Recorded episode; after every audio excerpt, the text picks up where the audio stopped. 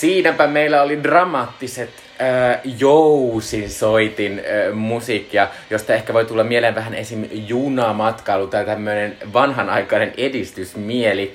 Äh, tota, tosiaan äh, tervetuloa Jumi Kemuihin. Äh, minä olen Mikko. Minä olen Jutta. Ja tämä on siis Juta ja Mikon Popkemut, eli meidän kahden populakulttuuriahden podcast, jossa me käydään käydään läpi vuosia ja sitten nostetaan sieltä aina joku äh, sinä vuonna tehty elokuva. Ja tosiaan tuossa äsken kuultiin musiikkialkosta There Will Be Blood, joka on siis Paul Thomas Andersonin ja tota, äh, Daniel Day-Lewisin tämmönen äh, voiman näyte vuodelta 2007. Ää, ja tosiaan tota, ää, tässä meidän podcastissa me käydään siis läpi aina yhtä vuotta, eli vähän puhutaan sen vuoden ilmiöistä, sitten me puhutaan sen vuoden musiikista, mitä maailmalla kuunneltiin, ja sitten elokuvista, eli mitä katsottiin, ja sitten tietysti, koska me ja Jut, mä ja Jutta tykätään paljon Oscareista, niin tota, sitten me puhutaan myös, että miten, mitä tuolla palkittiin Oscareissa. Ja sitten lopussa sitten jutellaan tosiaan tästä teema-elokuvasta, eli There Will Be Blood, ja sitten lopussa vielä Sweetie Dippejä, eli meidän kulttuurisuosituksia teille. Olipas Niinpä. tehokas. Se oli tosi tehokasta. Ää, Pitäisikö jatkaa samalla linjalla? niinpä. Ja, ja se, se onkin hyvässä kontrastissa tähän tota elokuvaan, joka on ei ehkä niin tehokas, melkein kak, kaksi ja puoli tuntia pitkä, mutta erittäin kova, ylikin, eikö Vai kolme tuntia? Musta se kestää 2 tuntia 59 minuuttia. Oi niinkö? Okei. Okay. No sitten sanotaan näin, että me voidaan olla tässä nopsia, mutta, mutta e- elokuva ottaa aikansa, mutta se onkin eeppinen, eeppinen elokuva Amerikasta Se ja amerikkalaisuudesta. 240. Okei, eli se oli siinä, totuus oli meidän välissä. Mm, Kyllä. No hyvä.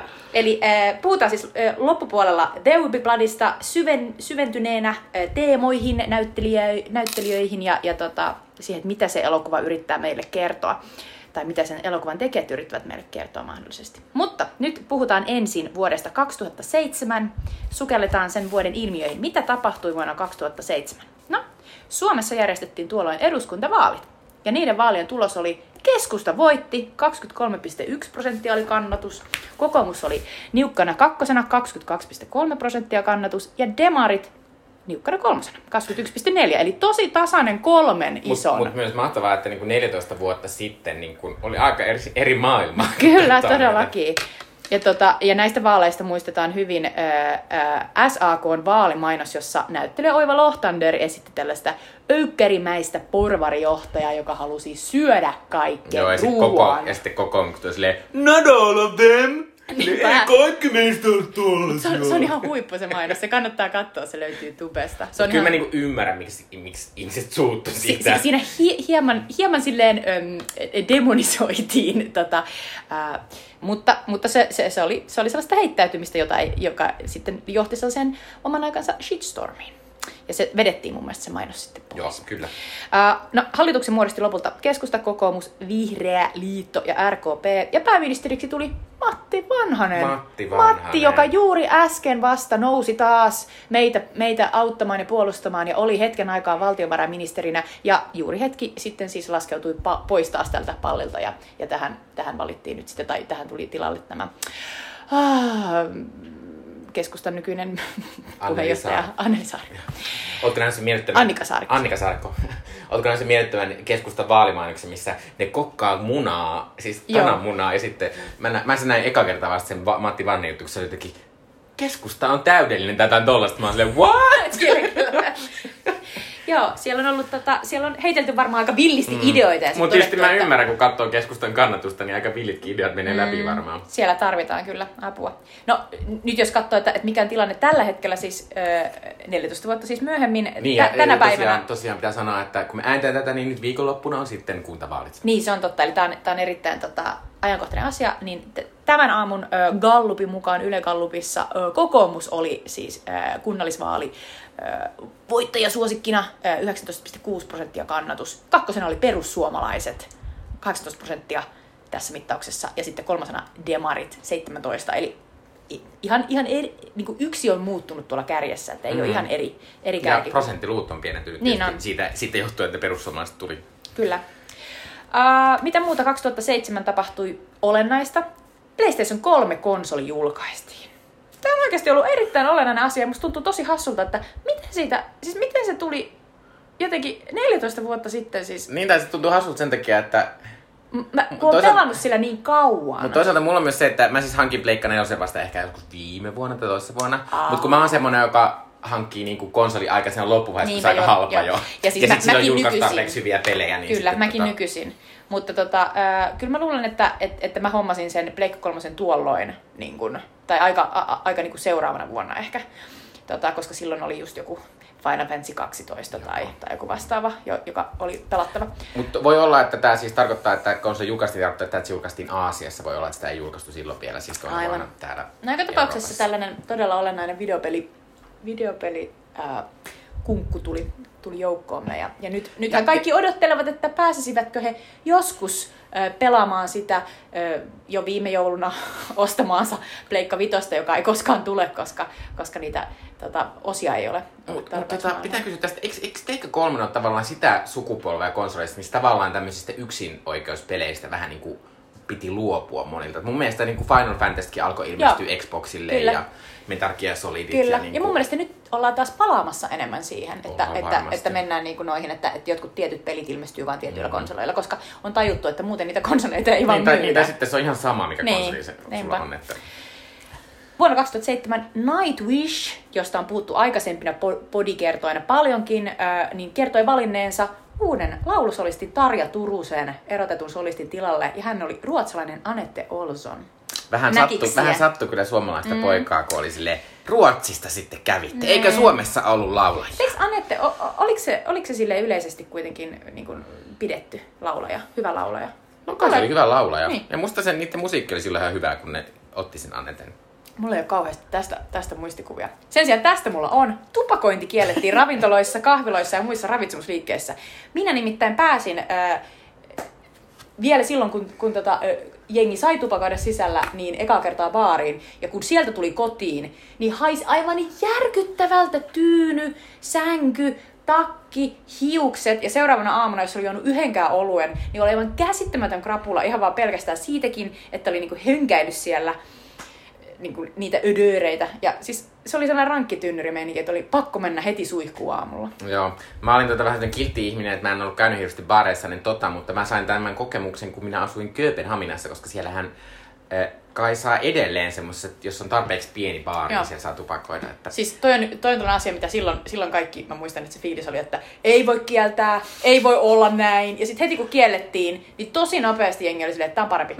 Että näin voidaan mennä, että voi mennä ulos röökille. Että...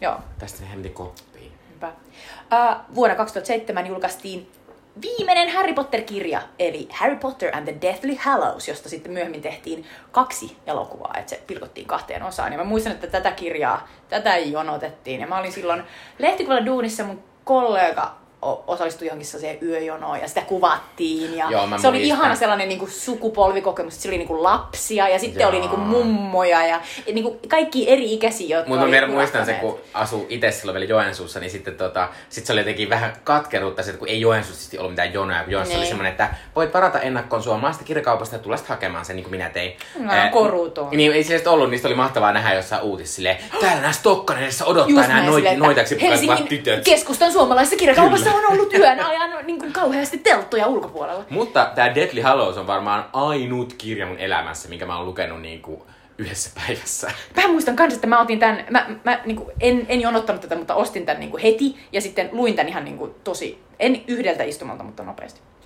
Äh, Kimi Räikkönen voitti Formula 1 maailmanmestaruuden kolmantena suomalaisena. Hyvä Kimi! Hyvä Kimi! Kimi Äh, ura on kyllä kestänyt tälleen, kun mm. mun muistaakseni se on voittanut vaan tämän yhden kerran, niin suhteessa siihen, miten se on jotenkin kauhean suosittu nykyisin edelleen. Että... Kimi on jäämies. Mm. Ää, TV-sarjoja, joita alkoi vuonna 2007. Matthew Weinerin, New Yorkin, Madison Avenuen, mainosmaailmaan ja mainostoimisto i- ihmissuhteisiin ää, kietoutuva Mad Men, josta ää, olemme saaneet ma- mahtavia tyyppejä, kuten John Hammin, joka John esitti ää, Hamm. Don Draper-nimistä ää, mainosmiestä, joka, joka on kadottanut kosketuksen omaan itseensä. Mutta upea sarja. Se on semmoinen sarja, mikä minä olen Niin. os- osannut pingettää. Että minä olen niin katsonut sen myöhässä. Ja, ja myös mahtava tarina ää, ää, tietynlaisen ää, tietynlaisten ö, tasa-arvokamppailujen etenemisestä mm. amerikkalaisessa Ja yhteiskunnassa. Elisabeth Moss saatiin Kiitos Elisabeth sarjasta myös. Mossista, Matthew Weiner ja kumppanit. Eli, eli tää, tässä sarjan alussa äh, sihteerinä aloittaa tällainen Peggy Olson, joka etenee sitten sellaiseksi copywriteriksi ja megabossiksi sinne, mm. sinne tota, myöhempinä kausina. Äh, muita sarjoja, Gossip Girl, XOXO. Gossip Girl. Eli eikö tästä tule nyt uusi, Kyllä. uusi tota, reboot? Mun mielestä heinäkuussa pitäisi tulla HBOlle. Eli siis teinisarja, jossa ollaan tosi rikkaita ja, ja Kyllä. jotenkin juoruillaan. Ja juoruillaan, mutta, Joo. mutta nythän tää on tälleen, tuossa ekassa Gossip Girlissa ei ollut yhtäkään tummaista hahmoa esimerkiksi, Aa, tai yhtäkään homohahmoa. Eikö tästä tullut Blake Lively, Tuli. näyttelijä, mutta ja Ryan kau- Reynoldsin vaimo? Kyllä, kyllä. Ää, ja sitten tota, mutta tässä uudella kaudella tietysti on ää, tota, paljon eri kulttu- kulttuuritaustaisia ihmisiä, homoja, biseksuaaleja. Nyt hauska, miten niinku- tohon aikaan ei mukaan olisi ollut homoja niin tuossa jaksossa. Oli siellä yksi semmoinen, joka oli siis sen, Sellainen, sen Blake Livelyn pikkuveli oli Joo, homo. eli sellainen kiintiöhomo, joka oli niin kuin esimerkiksi Dawson's Creekissa. Joo, kyllä. Joo. Ää, mutta, tota, mutta mä oon vähän innossaan tästä Gossip Girlista, koska siinä on myös siis, kun Gossip Girlissa oli myös tosi vahva muotipuoli, Joo. että kaikki oli se, oi noi Blairin, noi ihme tämmöiset hius, mikä se on, hiuspannat. Aivan Ja niin sitten- oli. Niin, Siinä oli niin. kaikkea sellaista pörröstä ja tyttömäistä ja Joo. sitten oli noita, noita skottihameita ja eikö se ollut jotenkin sellaista Joo, koulutyttö? kun se oli koulutyttö. Niin, Joo. mutta pitää sanoa, niin kuin, että Girl kyllä oli, niin kuin, sehän, sehän perustui myös kirjoihin, niin kuin aika monet tämmöiset, niin se eka kausi oli kyllä todella hyvä, mutta se tietysti laski se taso niin kuin ihan suunnattomasti niin kuin sen jälkeen, mutta tota, ää, mä tykkäsin Girlin ekasta kaudesta. Mä katsoin sitä ihan muutaman jakson, se ei niin lähtenyt, mutta hauska kuulla, että, tota, että, että nyt on sitten tulossa lisää. Ö, Skins, klassikko ö, nuorten sarja, gritty, realistinen brittien oikeasta teini-elämästä kertova sarja, josta on tullut tosi paljon kaikenlaisia näyttelijöitä. Mm, Nikos Holt ainakin. Niinpä. Ää, Pitää sanoa sen verran, että, että minä en sitä ikinä katsonut, koska minusta se oli liian semmoinen mm. niin kuin, Mä, mä muistan, että mäkin oli vähän tällainen kermapeppu, että mä olin silleen, että ei nyt ehkä... Niin, mutta sitten toisaalta mä nyt katson Euphoria, joka on varmaan vielä hooseempi, ja sitten mä oon silleen, niin kuin, että Mä luulen, että, mä, mä luulen, että, että silloin se, se mediaympäristö oli vaan niin sellainen homogeeninen, että oli Mm. vaan tietyn näköisiä. Että heti kun oli vähän tollainen niin kuin, rankemmin, oli heti, että no en minä uskalla. Joo. Että ehkä sitä myös oli vähän nuorempi. Kyllä. Mutta sitten alkoi myös Mikon elämän yksi olennainen sarja, The Graham Norton Show. Kyllä, äh, eli tota Ameri- Briteissä alkoi siis Graham Nortonin talk show, joka siis, jonka idea on siis se, että Graham Norton, Graham Norton äh, siinä haastattelee ihmisiä, äh, mutta sen juttu on se, että, että Graham Nortonilla on, että ne vieraat istuu aina siinä samalla sohvalla Joo. ja siinä kiinnostavaksi tekee sen, että sitten näillä, näillä eri tota, tähdillä on semmoista omaa kemiaa ja semmoista, miten ne reagoi toisiinsa Se on aina yllätyksellinen. Mä muistan, että mä en ollut kattonut tätä ikinä ja sitten Mikko ja ystävämme Laika joskus suositteli tätä mulle jossain uuden vuoden juhlissa. Ja sitten mä äh, hieman krapulassa seuraavana aamuna katsoin YouTubesta siis tuntikausia Joo. tätä, näitä niin kuin jaksoja. Ja ne oli niin hauskoja, niin se oli niin sellainen oma rento buuki. Mm. Toi Graham Norton on ihan kauheen niin kuin mahtava niin kuin heittämään sellaisia väliläppiä ja saamaan ne vieraat niin kuin avautumaan ja kertomaan jotain oman elämän sellaisia. Mummoni teki kerran näin niin kuin tarinoita, mitä ei ikinä kuule Joo. missään niin kuin tavallisissa niin kuin julkis Hollywood-tähtihaastatteluissa. Ja sitten siinä oli mahtavaa, koska Graham Norton itsekin on niin mahtava totta, tyyppi, että se, sit se niinku aina, se, se, on aina se, joka nauraa koviten niille kaikille jutuille. Sitten siellä kaikuu se Ja, nauru. se, ja se on niin älykäs Niin. ja, ja, niinku, ja jotenkin hauska ja charmantti ja jotenkin sellainen täydellinen host. Ja eikö se ole vielä äh, siis äh, brittien euroviisujuontaja On, on, ja on, kaikkea. on. Et, et silloin, silloin niinku tavallaan sitä kulttuurista pääomaa on ja, ja supliikkimies. Ja, Joo, ja sitten Graham Nortonissa on myös se hyvä juttu, että siitä tulee semmoinen olo, että myös niillä tähdillä, jotka on sen, niin heillä on Niillä on kiva, ne odottaa, siinä. että ne pääsee sinne, joka Niin. on aina kiva, koska minä ja Mikko ja, ja kaikki, jotka, jotka tota, ö, seurataan yhtään noita tähti, tähti niin kuin haastatteluja missään, niin ne on yleensä, niin kuin, ne on yleensä tosi sellaisia Mm. niin kuin, jotenkin sa, niin kuin, sellaisia niin kuin samasta, samasta niin kuin muotista, eikä niissä sanota mitään erityistä, ja ne vaikuttaa aina siltä, että ne on pakko tehdä, koska PR Se, se, sehän se on. Mutta, Mutta mä näin. muistan, Matt Damon joskus sanoi siinä, että, että, että mun on pakko nyt sanoa tässä, mutta, mutta niinku, tää on kivointa, mitä mulla on ikinä ollut, mitä, mitä mä oon tehnyt, kun Ja mä oon myös ikinä tehnyt. asia, jonka PR Oh, no, no, no, tyyppi no, sanoi, no, että sanot joo. sit siinä. Mm. Mutta se on kyllä, kiva. Mäkin haluan uskoa. Joo. Ja se tuntui siltä. Okei, kuolleita vuonna 2007. Aika kova lista. Niin on. Kirka. Oi ei. Ingmar Bergman, eli, eli siis yksi, yksi elokuvahistorian ää, niin kuin isoimmista ää, ohjaajakuuluisuuksista ja ruotsalainen vielä. Kurt Vonnegut, amerikkalaiskirjailija Boris Jeltsin, eli entinen neukkojen. Ja se on ehkä semmoinen Tätä meidän johtaja. ajan presidentti, koska me tavallaan oltiin silloin, kun me oltiin Mm. mm. sen tietysti, me alettiin tietää, mitä Venäjällä tapahtuu, niin Kyllä. Boris oli Me silloin. ollaan aikaisempina, aikaisempina tota, äh, jaksona vähän puhuttikin siitä, että miten Jeltsin oli, oli aikamoinen tyyppi ja erittäin erittäin alkoholisoitunut, niin kuin varmasti moni, moni johtaja. Ja sitten Deborah Kerr, joka on tota, tällainen Hollywood, Hollywood-näyttelijä, joka muistaa, äh, onko se nyt täältä ikuisuuteen elokuvasta ainakin, jossa hän äh, pussailee erittäin intohimoisesti Bird Lancasterin kanssa tota, mm. biksuissa sellaisella ihanalla hiekkarannalla ja sitten meri ja jos mä ymmärsin oikein, Deborah Kerr oli siis skotlantilainen alun perin. Mm. Mm. Ja sitten puhutaan, kuten joka vuosi aina, mitä tapahtui viisuissa, ja tämä on nyt Mikki Mikolle, koska Mikko oli paikalla. Kyllä, koska Euroviisut järjestettiin Suomessa, Helsingissä ja minä olin siellä finaalissa katsomassa. Oliko, oliko käsittämätöntä? Ö, oli se käsittämätöntä ja se oli niinku siihen mennessä mun elämän hauskin ja upein asia. Ja mulla oli vielä ihan hyvä paikka siellä semmoisessa sivukatsomassa, mä näin ne aika läheltä. Ja Miten niinku... sä oikein onnistuit saamaan sen lipun niin hyvin? No, mä tunsin ihmisiä. niin, se meni tähän parista Mutta on ihanaa, että kerrankin, kun oli tällainen tilanne, niin sulla oli mahdollisuus, niin. mikä on tosi mahtavaa. Joo, mutta mä tosiaan sain sinne semmoisen yhden järjestyksen kautta, tai äh, semmoiset ilmaisliput minä en maksanut niin silloin, eikä mulla olisi ollut rahaakaan, niin silloin Sivarissa, että Sivar rahoilla ei niitä lippuja olisi ostettu muutenkaan. Äh, mutta tosiaan, äh, se oli ensimmäinen kerta, kun Suomessa järjestettiin tähän mennessä ainut kerta. Kisan voitti, varmaan aika moni suomalainen muistaa Serbian Marisa Serivosik kappalla Molitva, joka on tämmöinen upea serbiankielinen. kyllä. Ja siinä on semmoinen mahtava lesbomeininki siinä mm. esityksessä, vaikka tietenkään... siinä on hirveästi tulta. Oli, oli. Ja sitten sit siinä oli semmoinen naiset semmoisissa mustissa puvuissa. Ja Joo, ne, oli se naiset, puvut, sitten ne oli sen Marishan ympärillä ja se oli tosi hienoa. Äh, mutta tuolloin tuli myös tämmöinen toinen todella iso tämmöinen Eurovisu-klassikko, joka ei voittanut, mutta tämä esittäjä kyllä on aika usein Euroviisussa nykyisin, eli Ukraina edusti Verka Serduchka kappaleella Dancing Lasha Dumbai.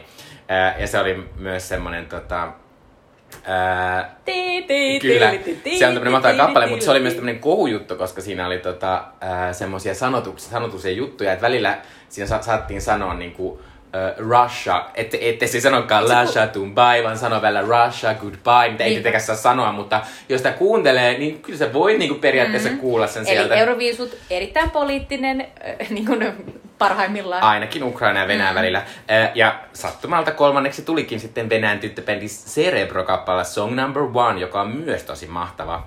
Äh, ja sitten Suomea edusti ihanan suomalaisen tapaan voittaa Hanna Pakarna kappalla Leave me alone, I, I wanna go home. Eikö tässä ollut myös se, että tästä heitettiin vitsiä, että, sille, että no niin, koska Suomi voitti viisut ja joutuu järjestämään nämä, niin tämä on vähän niin kuin sellainen pakkopulla, että Suomen on pakko esittää joku biisi, joten sitten se on tällainen, että jättäkää mut rauhaan, mm. mä haluan mennä kotiin ajamaan trukkia. Mutta mun mielestä tuo on oikein hyvä kappale, eikä se minua haittaa, että se oli, ja kyllä minä muistan, minä silloin äänestin jopa Suomen karsinnassa ja häntä, äh, Hannaa taas äänestin. Äh, mutta Suomi sijoittui ollaan siellä 17 ja sai 53 pistettä, se ei, se ei ole hieno tulos, mutta se on parempi tulos kuin Ruotsilla, joka sijoittui sijoittui siellä 18 sai 51 pistettä, mikä oli aika järkytys tollon, koska Ruotsia edusti Uula Salon luotsama glamrock yhtye The Ark. Nyt kun mietin, niin on kyllä aika mieletöntä, että Hanna Pakarin on voittanut Uula Salon. Kyllä. Ja se oli mahtavaa, kun sitten Uula Salo ei tietysti ollut kauhean tyytyväinen tähän, kun tietysti Ruotsi tuli sinne isoin fanfareisiin. Kyllä, ja oletus oli, tämä että koko kotiin... As, kyllä. Ja kyllä se, heillä on tämmöinen mahtava Worrying Kind kappale, ja se on tosi hyvä kappale. Mm-hmm. Mutta sitten Uula oli, oli todella vihainen. Siinä muun muassa oli semmoinen juttu, että, että siinä eh, Ruotsin esityksessä kohta, missä eh, Uula menee makaamaan tämmöisen lavan päälle, ja se lava alkaa, pitäisi pyöriä, ja sitten se alkaa pyöriä ehkä joku niinku sekunnin myöhässä, niin että se ei toimi ihan täydellisesti, niin se syytti siitä, mutta hän ei syyttänyt kuitenkaan siitä, että hänet oli meikattu niin, että kun hän oli ilman paitaa siellä, niin hänen naamansa oli tähän niin kuin leukaan asti aivan täysin erivärinen koko hänen muun kroppansa.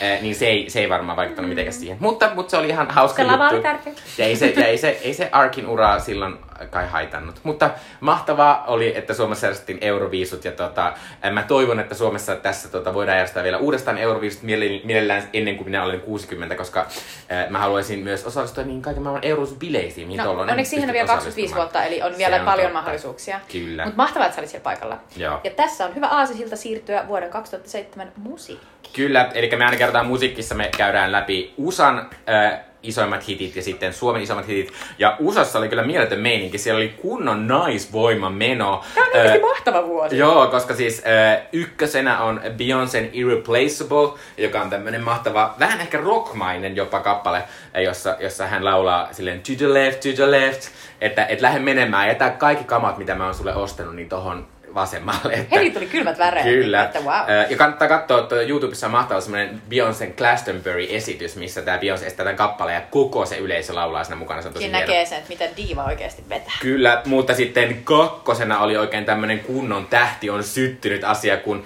äh, kakkosena on siis Rihannan ja Jay-Zin Umbrella, joka oli ihan mielettömän Siis iso tä, hitti. tä, tätä, ei, niinku, tätä ei tarvitse edes laulella tässä. Te Ei. kaikki tiedätte Umbrella, Ela, Ela, E, E, E. Ja mä äh, rakastan Rihannaa, joten se on aivan mahtavaa. Että, ja tää on, tää on, tää on edelleen, tietysti Rihanna on jälkikäteen tullut ihan hirveästi isoja hittejä, mutta tää oli tavallaan, oli Rihanna ollut aiemminkin semmonen semmoisia pari pienempää hittejä, mutta tää oli se, minkä tavallaan nosti sen ihan uudelle tasolle. sitten mä mietin usein niin nämä, ihan vaan tällainen lyhyt filosofinen hetki, että, että nämä pop-hitit saattaa olla tosi sellaisista niin kuin banaaleista aiheista ja ne, ne, ne ei niin kuin tavallaan, ne, ne ei niin kuin välitä mitään hienoja niin kuin aj- ajatuksia. Mutta mun mielestä tässä on hieno ajatus, että tuu tänne mun niin kuin sateenvarjo alle, ollaan täällä yhdessä. Mä vaan silleen, että toi on ajatus, mitä voi ihan hyvin laulella niin kuin seuraavat sata vuotta. Kyllä, että täällä on turvallista. Ö, Kolmosena oli äh, entinen No Doubt-laulaja Gwen Stefani ja Akon kappalla The Sweet Escape, joka on myös aivan mahtava kappale. Ihan siis, niin kuin, vitsi mikä nice trio Ja tosta tulee mahtava tota, myös, se on mahtava kesäkappale, kannattaa kuunnella kesällä sitä. Eh, nelosena oli tota, eh, ton, ton vuoden eh, tämmönen hi- oikein iso hittiartisti, eli Black Eyed Peas tunnettu Fergie. Eh, ja hänen iso hittinsä Big Girls Don't Cry, joka on tämmönen balladi. Mm-hmm. Mutta Fergie hienosti hän, hän on myös siellä kymmenen kappaleella Glamorous. Eh, tota, mä en tiedä, mitä Fergin uralle tapahtui tämän jälkeen, mutta tuona tiedä. vuonna hän oli todella Mutta kova häneltä oli ainakin se Gucci Fendi Prada jotain, jotain biisi, joka oli siis sinkkuelämää elokuvan soundtrackilla. niin oli, Ja, ja, ja, sitten, ja sitten muistan, että hän oli, hän oli, tota, hän oli tällainen äh, kuuluisa suhde siis tämän, tämän tota, sellaisen näyttelijän Josh Duhamelin kanssa. Kyllä, kyllä. Et nämä on nämä asiat, mistä mä hänet muistan. Ja sitten mä muistan kolmas asia on tämmönen, että hän on kerran, kun ää, Amerikassa, Amerikassa pidetään urheilukisoja, niin aika usein joku kuuluisampi naislaulaja menee laulamaan sinne tämän ää, Amerikan kansallislaulu, ja sitten hän lauloi tämän, tämä Fergie lauloi se joskus ja se niinku tuhosi sen niin kuin semmoisella ihme. Toi on, toi on just se, mistä Maya Rudolph on te- tehnyt tota SNL-sketsiä. Kyllä. Joo. Äh, Vähän liikaa lirutellaan. Vitosena oli tämmöistä niinku kunnon bile-räppiä, eli Buy You a Drank, Shafty Snapping, eli T-Baining ja Young. Musta tää voisi olla niinku, että joku vaan, sä oot keksinyt ton biisin. Mä oon silleen, okei? Okay? Uh, mutta kyllä tästä tulee sellainen olo, että kännissä pitää olla, tai muissa aineissa. Kutosena oli American Idol-voittaja Carrie Underwood, joka on siis varmasti toisiksi menestyneen tää ole ikinä. Kyllä, kappalalla Before He Cheats, joka on, joka on tosi mahtava kappale myös. Musta masentava, masentava nimi. Mm, se on, ja- mutta se on vähän semmoinen, että... Niin kuin, että kaikki miehet joka Mut- tapauksessa. Niin, niin tässä on semmoinen kunnon kovistelu, semmoinen Aina, kansi-asia. että ennen kuin... Joo. Alright. Öö, seiskana on Plain White Tees kappaleen Hey There Delilah, joka on ihan menevä kappale, öö, mutta semmoinen, joka jo helposti jää Suomen päähän. Sitten Akonin toinen hitti I Wanna Love You Snoop Doggin kanssa on kasina. Öö, ysinä on viime jaksossa öö, paljon nostettu öö, Nelly Furtado saman levyn kappale Say It Right, joka on myös tosi hyvä kappale. ja tosiaan ihanaa. Kymp, kymppinä Fergin Glamorous. Eli tonne mahtui tosi paljon. No. Oli Beyoncé, Ja oli, hyvä, hyvät naisartistit oli oli kyllä. oli Fergia, oli Kvenia. Mm. Mahtavaa. Ö, Suomessa eh, ei ehkä niin paljon näitä naisartisteja, mutta tämmöinen artisti, jota minä en ole ikinä tajunnut, eli tota Lauri Tähkä, Elon Kerjuu. Siis eh, Lauri Tähkällä on tässä top kolmessa kaksi kappaletta, mm. eli ykkösenä on Pauhaava sydän, ja kolmosena on Hetkeksi en sulle rupia.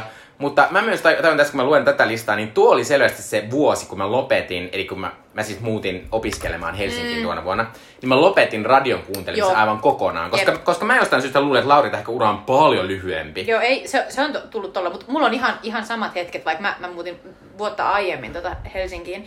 Ja siis mun mielestä tämä kertoo vähän niin kuin, että nythän niin kuin iskelmä. Joo. Kanava on ihan tosi suosittu ja niin kuin Suomi, Radio Kyllä. Suomi Pop, näin. Niin mun mielestä tämä Lauri Tähkä ja Elonkerjukama, niin, niin, niin kuin kuuntelematta o- o- oletan, että se on sellaista niin kuin iskelmäpoppia, mm. jo, jo, jos on myös tää tällainen niin kuin maakunnan meininki ja murre Niin, tai silleen keskustelu, sillä on kova juttu, mm. niin selvästi myös musiikissa. Niinpä, se on totta. Öö, kakkosena pitää nostaa on Jenni Vartiaisen ensimmäinen soolo-sinkku, eli Ihmisten edessä. Jenni Vartiainen on siis oli tunnettu gimmel yhtyeestä joka tuli Popstarsista.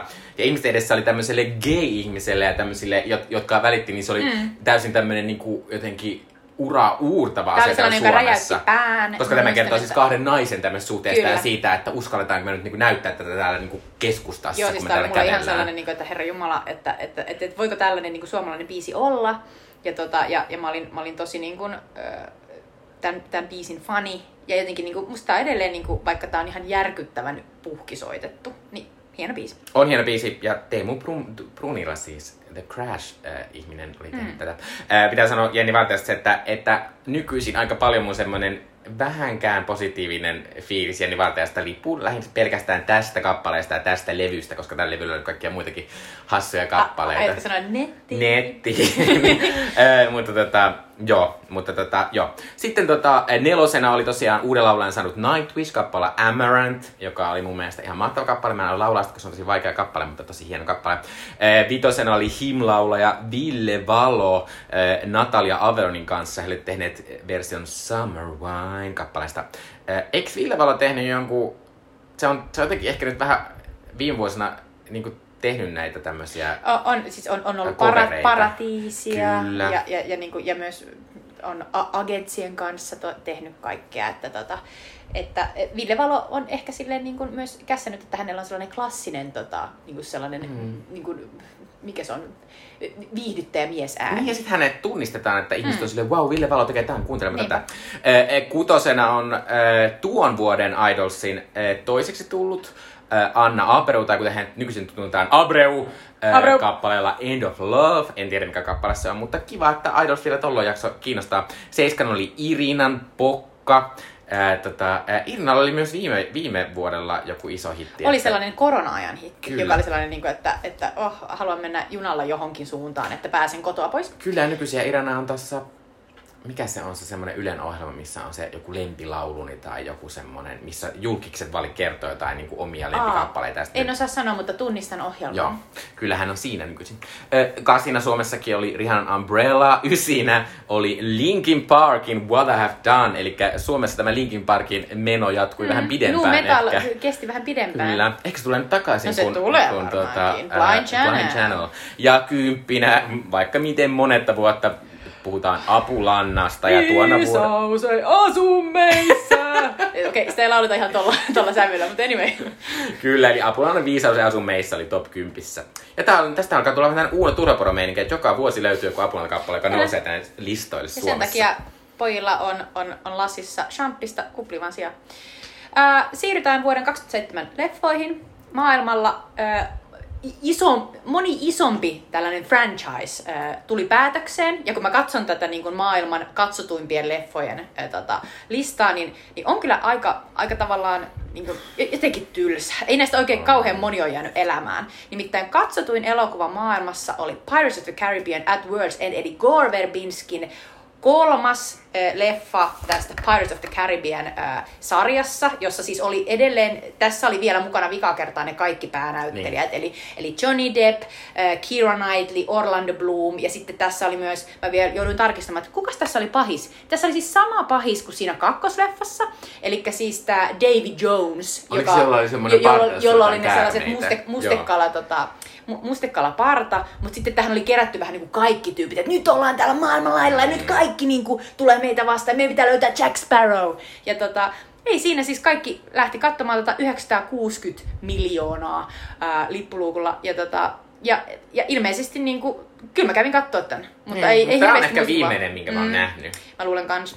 Kakkosena oli äh, Harry Potter and the Order of the Phoenix, eli, eli siis äh, liekehtivän pikarin seuraava, si- sitä seuraava elokuva Phoenixin kilta, joka kertoo siis äh, siitä, miten, miten tota Dumbledoren äh, y- yhteen keräämät hyvis, hyvisvelhot äh, muodostaa sen oman salaisen liigan, jolla ne alkaa, tota, jo- jonka suojissa ne alkaa tehdä Voldemortin vastaista työtä. Ja mä muistan, että tässä, tässä elokuvassa aika isossa roolissa on tämä David Tulisin esittämä Lupin, joka on tämä ihmissusi hahmo. Ja sitten tässä tulee myös uusi hahmo, Luna Lovekiva. Mutta mä inhosin aina, Niin sori minäkin. vaan. Se oli, se oli sellainen niin kuin nörttitytö, tytöille sellainen kauhistus mun mielestä, koska jos olit oikeasti nörttityttö yhtään, niin kuin minä kuitenkin ku- ainakin koin olevani, niin mun mielestä hän oli erittäin niin kuin yksinkertaistettu tavallaan versio.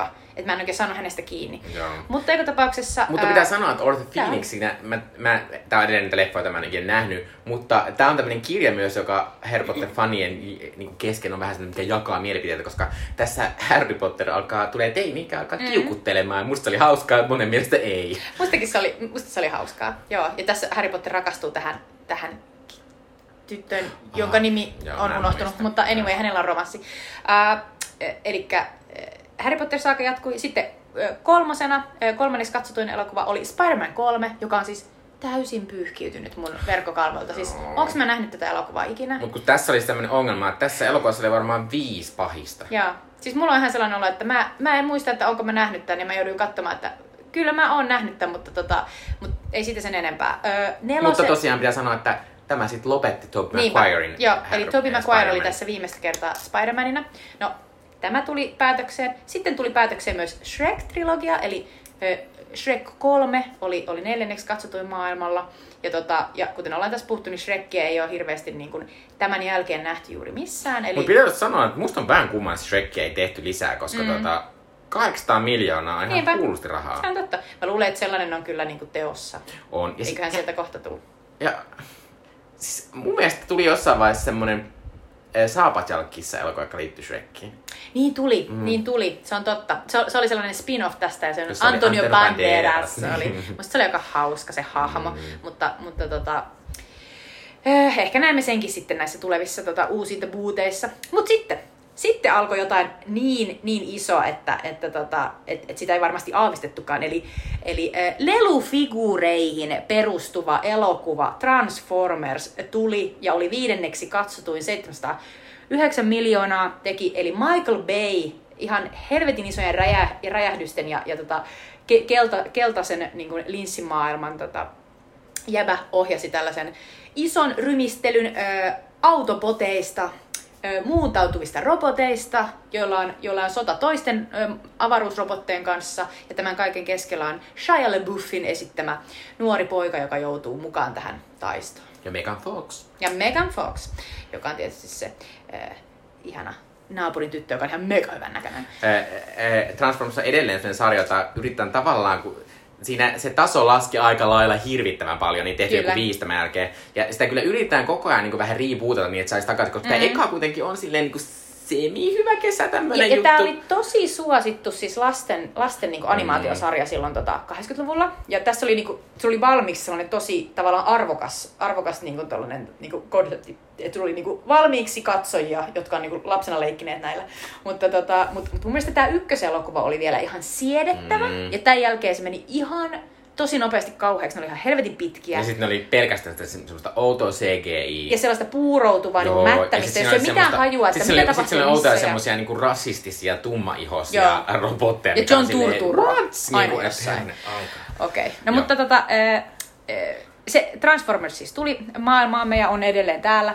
Ää, Kutospaikalla on Ratatouille, eli Pixarin sen vuoden animaatioklassikko, joka myös Oscareissa sitten palkittiin, joka on siis suomeksi Rottatuille ja oli mun ihan ihan suosikkielokuvia tuolta vuodelta, eli kertoo Rotasta, joka haluaa olla gourmet-kokki. Se niin ja se on ihana. ihana juttu, se on, se on tietysti hyvin amerikkalainen, siinä, siinä ollaan Pariisissa ja Michelin äh, ravintoloissa ja, ja, tota, ja, ja sitten sit musta se oli hauskaa, koska siinä oli myös, myös kriitikkohahmo, ruokakriitikko Mm. Anton Ego, joka mä oon edellisessä elämässä ollut, ollut elokuvakriitikko, niin se oli, se oli hauskaa, hauskaa sellaista itsekritiikkiä.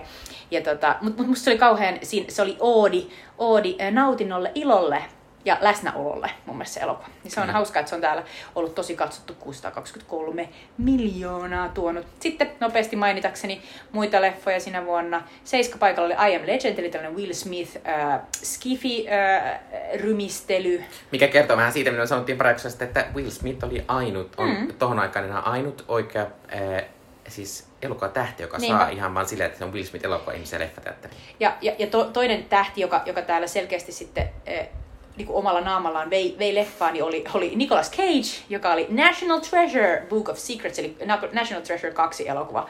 Elokuva oli tota Nick Cage Vehicle, niin se oli ysi, ysi paikalla. Sitten mainittavaa Simpsoneista tuli elokuva. Eli maailman, no varmaan su- ehkä tunne, tunnetuin animaatiosarja ainakin. Joka Niin tulee koko tehtiin. ajan televisiosta. Kyllä, kyllä. Niin tota, siitä tehtiin elokuva, josta minä muistan ainakin Spider Pig, Kyllä. Spider Pig laulun. Niin, tota, niin, niin se oli tosi katsottu. Ja sitten Zack Snyder pääsi tälle listalle vielä siellä kymmenen, nimittäin 300, eli tämä upea kreikkalais-roomalainen ei kun spartalainen, spartalainen rymistely spartalaisesta sodasta ja missä oli paljon kaikkea ihanaa paljasta miespintaa. Paljasta ja- miespintaa oli kyllä siinä. ja wow, this is Sparta! Te tiedätte tämän elokuvan.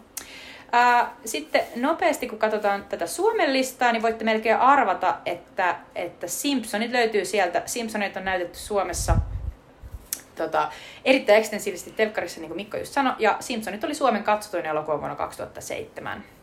Mutta katsoja ei ollut mun mielestä mitenkään kauheasti, jos verrataan aikaisempiin vuosiin, että katsotuin elokuva sai 412 000 katsojaa, että aikaisempina vuosina ollaan puhuttu ihan jostain 700 000 katsojasta.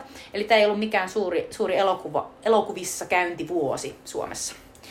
Kakkospaikalla oli tosiaan tämä Harry Potter ja Phoenixin kilta, kolmosena Pirates of the Caribbean maailmanlaidalla, eli, eli noi maailman ykkönen ja kakkonen. Mutta sitten nelosena tulee suomalaisille tuttu nolojen tilanteiden Niin, mies. Suomi-erikoisuus. Mr. Nolo Bean. mies tekee jotain. Niinpä. Mies noloilee. Suomalaiset rakastaa. Eli Mr. Beanin loma-elokuva oli, oli nelossijalla. Sitten tulee äh, tällainen, mun mielestä siihen aikaan suomalaisittain iso satsaus, eli tarina joulupukista. Eli äh, viidenneksi katsotuin elokuva Suomessa oli Joulutarina, jossa tota, kerrotaan siis joulupukin syntytarina. Että miten, miten pukista tuli pukki. Ja siinä tota, äh, Hannu-Pekka Björkman esittää, Oho. esittää joulupukkia. Tot, mä olisin ehkä arvannut, jos sä sit kysyt. Mm, Silleen, että kuka se- se nyt on? tota, äh, Juha Vuolioen leffa, äh, 290 000 katsoja melkeinpä. Se, se näytetään joka joulut telkkarissa ja se on, se on ihan sellainen mm, niin kuin, hyvin perinteinen. Ää, muita suomalaisia elokuvia, mitä täältä pointata, niin tota, siellä kahdeksan oli Vares, kaksi elokuva, Jäätynyt enkeli, Aleksi Sille Mäkelä. D2. Niinpä, D2. Eli Turussa taas tapahtuu. Taas, ta, taas pitää ottaa rikos, Turussa rikosjaka sinne. tapahtuu. Niinpä. Tota, sitten ö, siellä si- sieltä 8-10 on, on kaikki siis ö, su- suomalaisia elokuvia, eli siis V2. Sitten tuli ö, ysi sijalla on Tali Ihantala 1944, eli Oke Lindmanin ja Sakari Kirjavaisen tällainen, varmaan vähän tällainen, ennen kuin Ookke kuolee, niin me tehdään vielä tämä Tali Ihantala Mm. elokuva. Ja hyvä, että nyt sitten saivat sen, saivat sen Hyvä ulos. heille. Niinpä. En tiedä, onko katsojille. Mutta sitten mä muistan, että, että tota, kymppi siellä oleva sooloilua on siis Lauri Nurksen ää, ohjaama. Lauri on, on tota, tuttu, itse asiassa ihan niin kuin hyvä kaveri. Ja tota, mä muistan, että mä olin, mä olin elokuvatutkimuksen ää, luennolla sellaisella, ei kun mä olin sellaisella kurssilla, missä piti analysoida elokuvia. Ja tää oli mun ensimmäinen tehtävä. Ja muistan, että tämä kertoo sellaisesta naisesta, joka ihastuu sellaiseen suomalaiseen kapellimestariin, jota esittää Ah, kukas on Merja Larivaaran puoliso, toi, toi, toi, toi, toi. Ei, en mä muista, mä muista mikä ihminen. Kari-Pekka Toivonen. Joo, en mä tiedä. Joo. Kuit, Kari-Pekka. Ja sitten, tota, ja sitten sillä on tällainen muistisairas äiti, jota, jota sitä Kristina Helstelä, olisiko? Kauhe, mä ihan niinku muistelen näitä, näitä nimiä. Niinku. Mut, mutta mutta tota, siinä oli mun mielestä, musta se oli ihan perinteinen romanttinen niinku, ää, komedia. Mutta siinä oli sellaista mielenkiintoista draamaa siinä, että tosiaan että tämä, tämä ö, uusi Morsian ö, pääsi niin jotenkin sitten hoitamaan jotenkin sitä muistisairasta äitiä jotenkin bondaamaan sen kanssa. Ja musta se oli silloin, kun mä olin aika nuori vielä, niin tuntui jotenkin vähän sellaista vähän liian aikuiselta teemalta mulle. Mä olin että miksi näin? Mm. Mutta tota, nyt mä jotenkin ymmärrän enemmän, että tällaista elämä tuo vastaan. Niin, että sit kun oot 30, niin sitten niillä sun vanhemmilla alkaakin olla kaiken maailman juttuja. Päh. Ää, tota, ää, pitää sanoa, että ihan hyvä Suomi-vuosi oli, vaikka ei ihan kauhean ylös päässyt, mutta tässä kuitenkin oli neljä suomalaista leffaa Niinpä. listalla, että go Suomi. Näinpä. Ää, Suomi ei tietenkään Oscareissa juhlinut, mutta moni muu elokuva juhli, lähinnä amerikkalaiset elokuvat. Ää, Oscarit järjestettiin 24.2.2008, joka oli myös päivä, jolla minä täytin 22 vuotta. Ja ne juonsi toista kertaa John Stewart.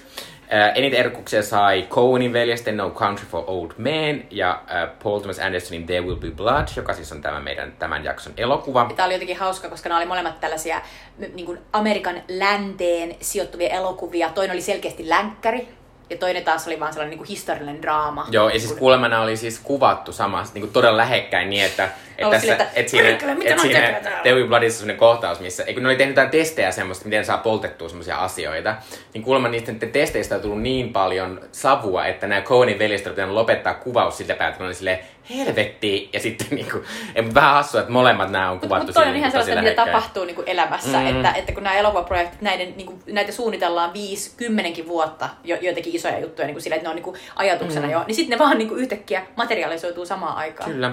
Ää, muita Näyttö tuona vuonna ehdokkuuksissa oli Atonement, eli sovitus, jonka monet muistaa ainakin Keira Knightlin upean äh, vihreän mekon siitä. Äh, ja, ja Michael Clayton, joka on tämmöinen George Clooneyn äh, tähdittämä lakidraama. Joo, josta Tilda Swinton Kyllä. Äh, Rotatuille oli myös ja sitten Juno, joka siis oli tämmöinen äh, mahtava, ainakin silloin tykkäsin erittäin paljon tämmöinen Mm. Ja me äh, puhuttiin viime, viime jaksossa siitä, että miten usein kun mietitään, että mikä Oscareiden, niin kuin sellainen, mikä, mikä on si The Indie-elokuva, joka on saanut Mm. Oscarin, niin yleensä ihmiset sanoo Juno Vaikka tai, niin, tai Juno sitten sai yhden, Miss mutta Sunshine. tota, kyllä, mutta ne sai saman Oscarin lopulta. Mm. Mutta tosiaan Junosta siis eh, Elliot Page tuli kuuluiseksi. Kyllä.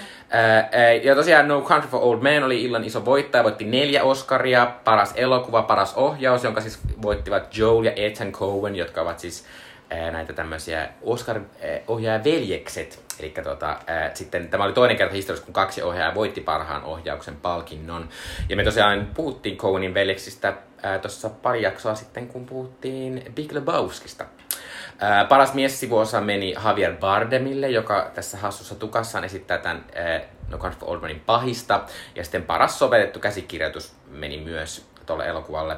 Ää, muita huomioita Tollon, tota, toi oli toinen kerta niin kuin Tollon historiassa, kun kaikki näyttelijäpalkinnot meni ei-amerikkalaisen näyttelijöille. Eli miespääosan voitti Daniel Day-Lewis äh, Dewey Bloodista, joka hän on britti, ja tämä oli Daniel Day-Lewisin toinen voitto. E- Ensimmäinen oli tullut elokuvasta viimeinen mohikaani. Korjaan ei ollut, vaan se oli siitä My Left Foot, jossa hän esittää Aa. tota, ää, ää, tätä Christy Brown ää, tota, CP-vammasta taiteilijaa. Okei. Okay. Ja sitten kolmannen hän voitti sitten Lincolnista pari vuotta myöhemmin. Äh, Naispääosa meni Ranskaan Marion Cotillardille. Hän esti Edith Piafia Le Vie en Rose elokuvassa. Äh, ja tota, miessivuossa meni, kuten sanoin, Espanjaan, eli Javier Bardemille. Ja naissivuossa meni Britanniaan, kun Tilda Swinton voitti Oscarin. Musta on upeaa, että Tilda Swinton on voittanut Oscarin, koska Tilda Swinton on Se on mahtava aivan asia, se on mieletön. u- upea pahisrooli tässä, se Michael. Clayton. Ää, muita tämmöisiä. Kate Blanchettilla oli tuona vuonna kaksi ehdokkuutta. Hän oli naispääosasta ehdolla Elizabeth the Golden Age-elokuvasta ja naissivuosa elokuvasta, elokuvasta I'm Not There, jossa hän esitti siis Bob Dylania. Ja tämä on I'm Not There elokuva, missä Bob Dylan esittää moni moni muukin Joo, näyttelijä. seitsemän eri näyttelijää. Kyllä. Ja musta oli tällainen klassikkotilanne, jo- jossa kun katsoin tätä, näitä Oscareita, ajattelin vaan, että Blanchille ei mitään mahdollisuutta voittaa, kun tämä on jakautunut, Mm, tämä tota, niin kuin tavallaan y- yritys voittaa, ja niinhän siinä kävi. mutta onneksi hän myöhemmin sitten, äh, hänen onneksi hän on myöhemmin voittanut kaksi Oscaria. Ehkä, ainakin yhden. Äh, parasta naissivuosta oli ehdolla Saoirse Ronan, jota me molemmat rakastamme. Mm. Hän oli siis elokuvassa Atonement. Esit tämmöistä, tämmöistä tyttöä, joka suuttuu äh, tota, tämmöiselle äh, isosisarensa niin kuin rakastajalle ja sitten valehtelee mm. hänestä tämmöisen kamalan valheen. tekee, tekee lapsena lap, lapsellisen teon, eikä, eikä voi tietää eikä ymmärtää sen merkityksiä. Kyllä. Ja Saoirse Ronan on siis 13-vuotias vaan, kun sai Ja ensimmäisen Oscarin. nyt hän on, hän on erittäin kuuluisa aikuisnäyttelijä. Kyllä, ja on kyllä Oscareissakin ollut myöhemmin ehdolla. Ää, Paras alkuperäiskirjoitus meni tosiaan Junolle, jos, jos, jonka oli käsikirjoittanut Diablo Cody. Ja Diablo Cody ainakin tuolla oli jopa semmoinen vähän harvinainen tämmöinen niin kuin käsikirjoittaja tähti jopa, tai jotenkin hänelle, hänet tunnettiin niin nimeltä. Hän oli tollanen niinku upea stripparin nimi ja Kyllä. Ää, ja sitten tosiaan, kuten sanottiin, Mirata Tulle voitti parhaan animaatio-elokuvan Oscarin. Ää, ja tota, pitää sanoa vielä se, että, että tota, tota, tota, Cannesia, ää, Cannesissa kultaisella palvelun palkittiin Christian Mungiun ohjaavan draamathrillerin neljä kuukautta, kolme viikkoa, kaksi päivää, joka kertoo siis tämmöistä kahdesta opiskelijasta, jotka yrittävät päästä tämmöiseen paikkaan, missä he voivat ää, päästä tekemään tämmöisen laittoman abortin. Koska abortti on tehtävä, mutta abortti on kielletty. Ja Kyllä. mä muistan, että tämä elokuva on aivan klassikko, Rakkautta ja anarkiaa näytös, jossa, jossa siis yhtäkkiä vain ihmiset alkaa poistua salista, koska se, se, se, se kohtaus, jo- jossa sitä aborttia tehdään ja valmistellaan, niin se, se on vaan niin piinaava. Kyllä. Ja, Ja, ja mahtava elokuva, romanialainen elokuva. Kyllä. Äh, mutta tota, nyt me olemme päässeet tämän muisteluosuuden loppuun ja kohta puhutaan siis There Will Be Blood elokuvasta. Yes. Eli nyt on vuorossa vuoden 2007 meille olennainen elokuva, eli There Will Be Blood. Ää, elokuvan on ohjannut Paul Thomas Anderson. Se perustuu Upton Sinclairin teoksen Oil. Tämä elokuva ää, alkaa vuodesta 1898 ja, ja päättyy muistaakseni vuoteen 27, eli 1927. pääosassa on ää, Daniel Day-Lewis, josta äsken puhuttiin Oscarit-osiossa, Paul Dano, Dylan Frazier, Kevin J. O'Connor, hyvin miehinen, miehinen elokuva. Ja tota, tämä elokuva kertoo siis äh, Daniel Plainview-nimisestä miehestä, jota Daniel Day-Lewis esittää. Äh, hän, hän etsii öljyä. Ja tämä, tämä on kertomus hänestä ja, tota, ja, ja mihin, mihin tämä öljyn etsintä hänet vie. Ja tämä, tämän elokuvan budjetti oli 25 miljoonaa dollaria, eli tämä, tämä elokuva on, on tehty suht halvalla, oikeasti tosi, tosi kengännauhabudjetilla, jos ajattelee, että et, et, et minkä näköinen Niin, tämä elokuva on. aikaiseksi. Ja, tota, ja tämä, tämä elokuva tuotti 76,2 miljoonaa. Ja tietysti ajatellaan, että tämä, tämä pääsi Oscareihin ja sai sitä kautta myös niin kuin paljon julkisuutta. Ja Paul Thomas Anderson oli, on, oli tässä vaiheessa jo, jo, jo erittäin, erittäin tunnettu, iso Hollywood-ohjaaja. Daniel Day-Lewis oli, oli Oscar-voittaja, näyttelijä. Tässä oli kaikki, kaikki tähdet oli valmiina niin kuin tavallaan hyvässä asennossa. Mutta voi ajatella, että tämän elokuvan budjetti kertoo myös siitä, että tämä elokuva, tässä elokuvassa tekijät on saaneet todellakin tehdä just mitä ne haluaa. Tämä ei ole ollut minkään ison tuotantoyhtiön lieassa niin, että, että tässä olisi esimerkiksi kielletty roolittamasta uudestaan jotakin niin kuin näyttelijää. Niin kuin tässä Paul Dano, alun perin hänen piti esittää vain yhtä, yhtä roolia, mutta hän esittääkin sellaisen tuplaroolin sellaisina veljeksinä Sundayn, veljeksinä Paul ja Eli Sundayna. Ja, ja tämä tuli yksinkertaisesti sitä kautta, että Paul Dano oli niin, niin mahtava. Ja, tota, ja, hänet haluttiin niin kuin esittämään tällainen tuplarooli, joka sitten muutti koko tätä elokuvaa. Mutta tällaista ei, ei olisi voinut ikinä tehdä, jos taisi ollut joku sellainen niin kuin, äh, niin kuin Isomman isomman, budjetin. budjetin tota, Mm. elokuva. Mun pitää sanoa tästä, että kuulemma tämä on edelleen yksi näitä tota, Paul Thomas Andersonin menestyneempiä elokuvia tolleen taloudellisesti, koska hänen mm. elokuvansa ehkä on sen verran outoja, että ne ei usein hirveästi lippulukuilla, Niinpä. ää, mutta ovat toki siis ää, elokuvan fanien ää, keskuudessa tosi arvostettuja. Ja, ja vielä, vielä kertaakseni niin tämä elokuva sai kahdeksan Oscar-ehdokkuutta, mikä on täysin oikeutettua, joista se voitti kaksi, joka on liian vähän mielestäni. Eli äh, paras näyttelijä, paras miespääosa meni, äh, voitto meni Daniel Day-Lewisille, joka oli hänen toinen voittonsa.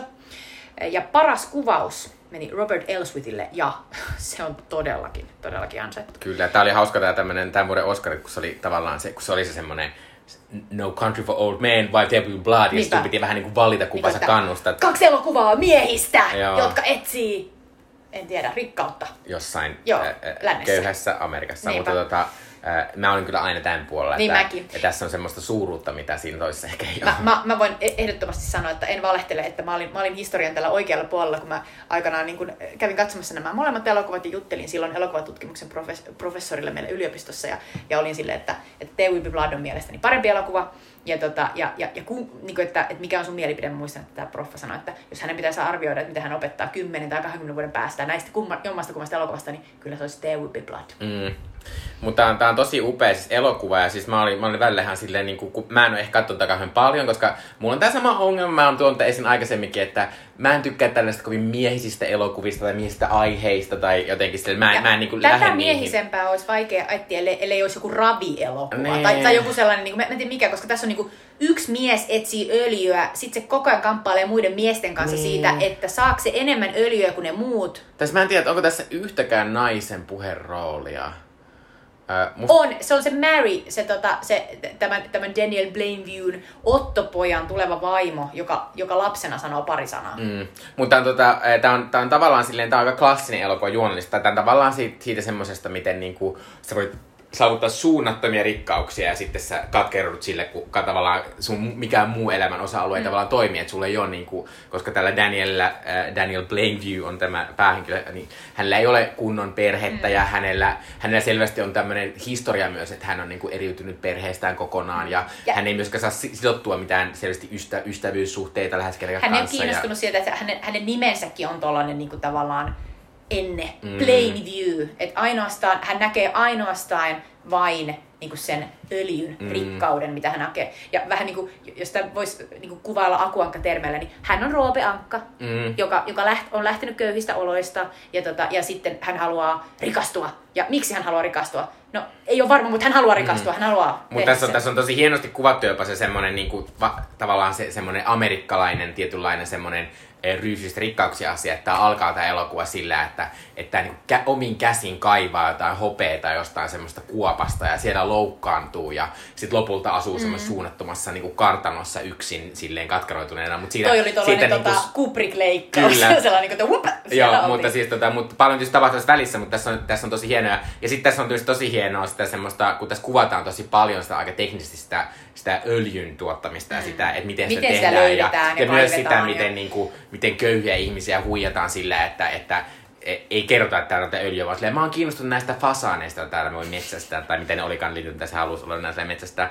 Ää, mutta tavallaan sitä semmoista, niinku, sitä semmoista niinku, että semmoista opportunismia, miten sanotaan? Opportunismia. Opportunismia, mikä tota, mi, mitä liittyy usein tommoseen mm. vanhanaikaiseen rikastumiseen. Että sun pitää käyttää sit hyväksi, että sä oot viisaampi kuin toi toinen ja sä tajutaan, mitä toi toinen ei tajua. Että mä niinku... ja, ja, ja, tavallaan niinku, ei se ole niin kaukana siitä, mitä nykyisin, niinku, jos, sä, jo, jos on niinku, joku kiinteistövälitysfirma mm. tai, tai mikä tahansa, niinku, joka, joka myy sulle jotain niinku, jotain hemmetin verkostomarkkinointia tai mitä tahansa, niin se puhe ja se niin kuin mm. yleisön, yleisön niin kuin, äh, kiinnostuksen ylläpitäminen on kaikki kaikessa. Ja tästä lopulta tulee sellainen hauska, että tässä etsitään öljyä ja halutaan rikastua, mutta loppujen lopuksi tässä on samaan aikaan sellainen kamppailu ihmisten, ihmisten mielistä, että ku, ketkä kuuntelee Daniel Plainviewtä, joka siis niin kuin, tässä hän, hän sanoo, tämän hahmon suuhun on laitettu se, että, että, että hän niin kuin, inhoaa ihmisiä, eikä halua ihmisiä luokseen. Ja itse asiassa hän, hän, hän haluaa niin kuin, päästä eroon ihmisistä, mm. niin kuin jos mahdollista. Mutta silti hän joutuu tällaiseen uskomattomaan kamppailuun tämän, tämän Paul Danon esittämän karismaattisen, tällaisen uus, u- uuslahkolaisen tota, uskonjohtajan kanssa. Ja pitää tässä nyt lyhyesti sanoa, että Paul Dano on tässä aivan upea. Mä siis rakastan Paul Dano ylipäänsä. Se ei näyttele musta kauhean usein enää nykyisin, mutta, mutta hän, on, hän on tämmöinen todella outo, aivan omanlaisa karisma.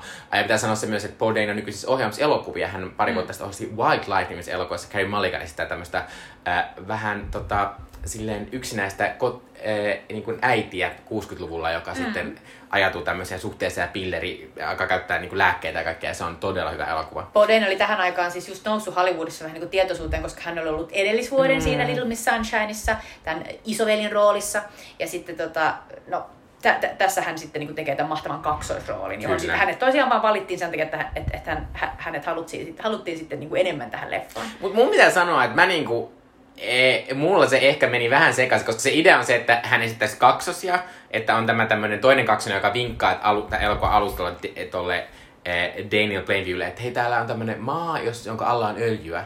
Että mm. mene sinne osta se. On minun, että, se on minun sukuni joo, ja, ja, anna mulle vähän rahaa, että saat tästä niin. vinkistä. Minä annan tämän vinkin. Niin. Mutta, mutta sitten se menee sinne ja sitten tapaakin semmoisen ihan samannäköisen miehen.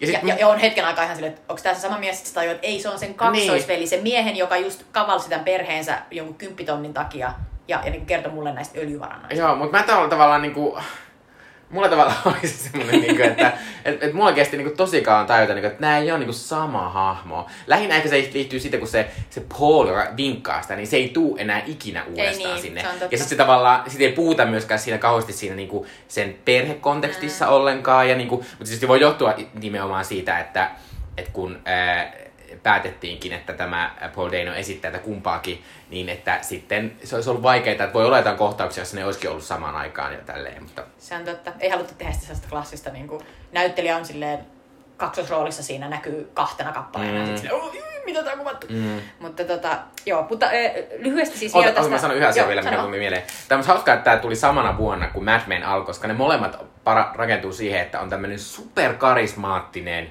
mies, joka on tosi kiinnostava, mutta myös aivan hirveä paska ihminen. Niin kuin aivan kamala ihminen. Ja sitten niin katsot sitä leffaa, että silleen, toi, toi on ihan kamala ihminen. Silti sä oot koko ajan silleen, voi ei, nyt sille vähän tunteet meni, tunteet meni jotenkin. Niinpä. Niin, niin tää on hassu tämmönen, aika klassinen asia tietysti myös sekin, mutta se on niin hassu, miten, miten sitoutunut sä oot. Ja miten sä tavallaan vähän tsemppaat sitä, Niinpä, silleen, vaikka että... sä oot silleen, sä oot ihan kauhean niin koko ajan. 90 prosenttia tästä elokuvasta ihan kauhean, mutta nyt sä olit vähän aikaa kiva tuolle pikkutytölle, niin sä oot kiva! Se on totta. Uh, ja se, se on tietysti myös, mennään, puhutaan, puhutaan vähän pidemmin Daniel Day-Lewisin niin kuin, upeasta, upeasta tuota, ty- roolityöstä tässä.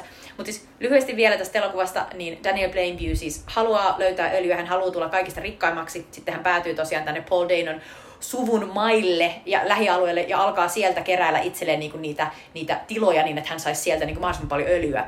Ja, tota, ja, ja sitten tässä alussa hän tulee vielä tällainen, että hän on, ihan alussa Mikko kuvailikin, että hän on tällainen yksinäinen kullankaivaja ja tota, hän loukkaantuu, hänellä on vähän sellainen huono työetiikka, mm. että hän, niinku, hän, hän vetää jollain niinku, sellaisella niinku vi, ilman vinssiä niinku suoraan jollain köydellä ja sen takia joutuu sellaiseen tilanteeseen, että, että missä hän melkein kuolee. Ni, niin sitten hänelle tulee sellainen tilanne, missä, missä hän voi, hän hän voi tehdä valinnan, että hän voi, hän voi ottaa mukaansa sellaisen orvoksi jääneen pikkupojan. Ja hän ottaa hänet, koska, koska myöhemmin käy ilmi, että, että, tota, että hän on tajunnut, että, että hän saa paremmin ihmisiltä tota, responssia näihin hänen öljykyselyihin ja maakyselyihin, jos hänellä on mukana tällainen söpönaama. Että hän on perheen isä. Niinpä. Niin sitten hän alkaa esittää, että hän on niinku tämän pojan isä, ja he ovattelee, this is my, this is my, mikä se onkaan se joku, my, my, my son and my, my partner, mm. H.W. Plainview. Niin tota, niin, niin, niin, niin sitten, sitten tästä pojasta tulee hänen tällainen maskottinsa, mutta sitten heidän välilleen myös tulee niin kuin tietynlainen ihmissuhde, jossa... Ja tietysti, kyllä vähän semmoinen vanhemmuussuhde. Niin, että... tulee. Että se on, ne on niitä parhaita hetkiä mm. tämän Daniel Blavin elämässä, elämässä, kun hän on tämän, tämän, tämän pojan niin kuin isänä. Mutta sitten tosiaan jossain vaiheessa hän, niin kuin tapahtuu sellainen onnettomuus. Sitten sen jälkeen Daniel Plainview, jolla on todella vähän niin kuin, kykyä ö, toimia vaikeissa tilanteissa niin kuin, tällaisten monimutkaisten niin kuin, asioiden kanssa. Hän lähettää heti sen pojan pois ja sitten jatkaa vaan tätä rikastumista ja rikastumista. Mm. Ja niin kuin, tavallaan monella tavalla niin kuin, ö, degeneroituu. Eli, eli hän, hän, ei, hän ei aloita tätä elokuvaa ö, absoluuttisena pahana, mutta kun tämä elokuva loppuu, niin hän on periaatteessa muuttunut sellaiseksi pahaksi. Mm. Että hän, hänessä ei ole enää sitä niin kuin in, inhimillisyyttä ja sellaista ihmisyyttä, jota hänessä oli tässä alussa. Niin ja, ja siis myös kaikki, myös se kaikki niin kuin, tässä kuitenkin näkyy vähän sellaista tiettyä, tiettyä nautintoa, mitä se kokee sitä menestyksestä ja siitä, mm. että hän nyt on parempi kuin on muut ja rikkaampi kuin on mm. muut. Mutta se on mut niin sit, Mutta sitten mut sit siinä ihan lopussa näkyy, että että se on niinku ihan yksin siellä silleen täysin alkoholisoitunut ja niinku, niinku makaa siellä oman kartanonsa jossain keila, keilahallissa sille näin. Että Kyllä. se on tavallaan silleen, että että tavallaan sit silleen tavallaan ei ollut mitään merkitystä lopulta, että niin. sit on ja yksin eikö, siellä. Tässä on, Mikko on tos, tässä lähiaikoina, tiedän, että olet katsonut Citizen Kanein. Mm. Niin tuliko, tu, Totta, nyt tuliko samanlaisia ajatuksia, koska vähän. lopussa Citizen Kane, Kane alkaa tietysti myös sitä, että, että, että, että tämä suuri, suuri mega mediamoguli Charles Foster Kane on yksin siellä Xanadu kartanossaan ja hän, hän, hän, hän, hän on onneton, mutta mikä on se, mitä hän kaipaa. Mm. Ja se on lopulta, spoiler alert, sellainen tota, lapsuuden, lapsuuden, niin kuin, lapsuuden onni. Joka, niin ja tavallaan tässäkin on vähän sitä sellaista niin kuin, välillä huomaa, että, tuolla kuitenkin sitten tuolla Danielillä on semmoinen kaipuu siihen semmoiseen jonkinlaiseen perheyksikköön. Mm-hmm. tässä tulee semmoinen juoni, missä, missä semmoinen mies tulee sinne ja kertoo, että, hän on, että mä oon sinun veli, että meillä on eri, eri ää, äiti, mutta sama isä. Ja sitten sit Daniel on silleen, no okei, okay, okei. Okay. Se, ja se on just mukaan. siinä vaiheessa, kun tämä, tämä hänen ottopoikansa Kyllä. on loukkaantunut mm. ja, ja Daniel Bellevue on lähettänyt hänet pois. Että hän on vähän niin kuin, hän on vähän niin kuin yksin. Niin, että hän, hän niin kuin oli ehkä siitä pojasta yrittänyt saada sitä sellaista, niin kuin, että tämä on tämä mun yksikkö, että, tästä, että tähän mä voin suunnata, su, suunnata tämmöistä lämpöä.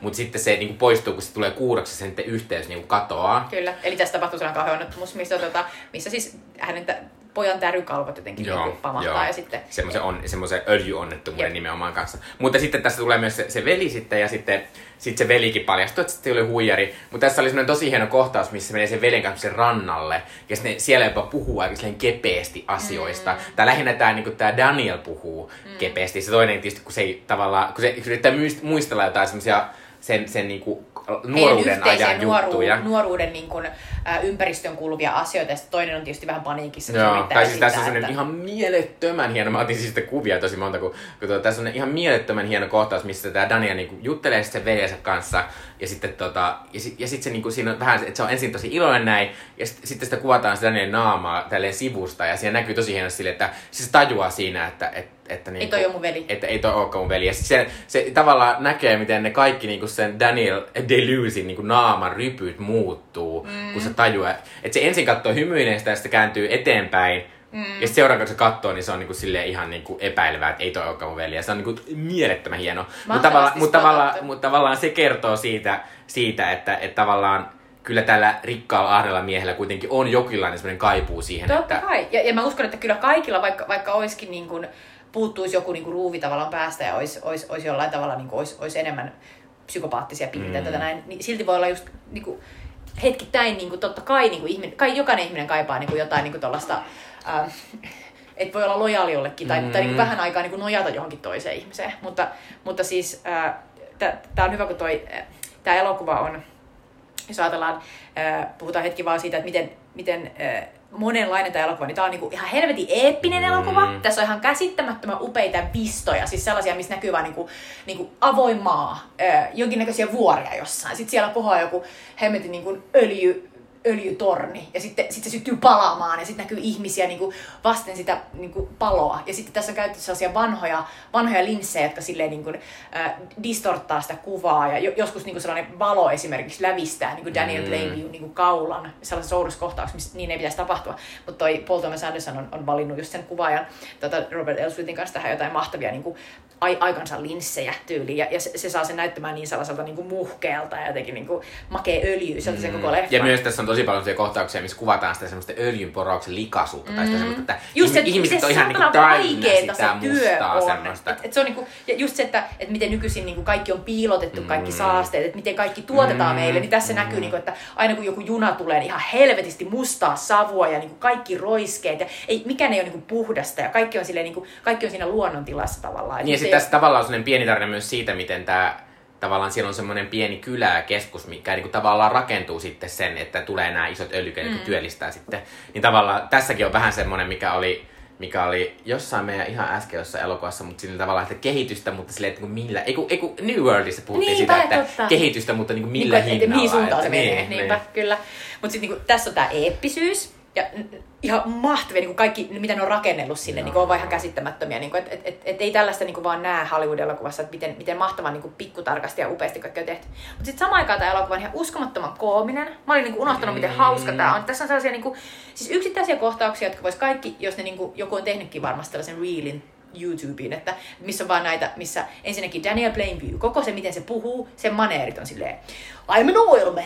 Se on niinku sellainen aivan niin kuin, mun mielestä aivan kuin jostain Amerikan niin kuin peruspiirretyn niin kuin pahis.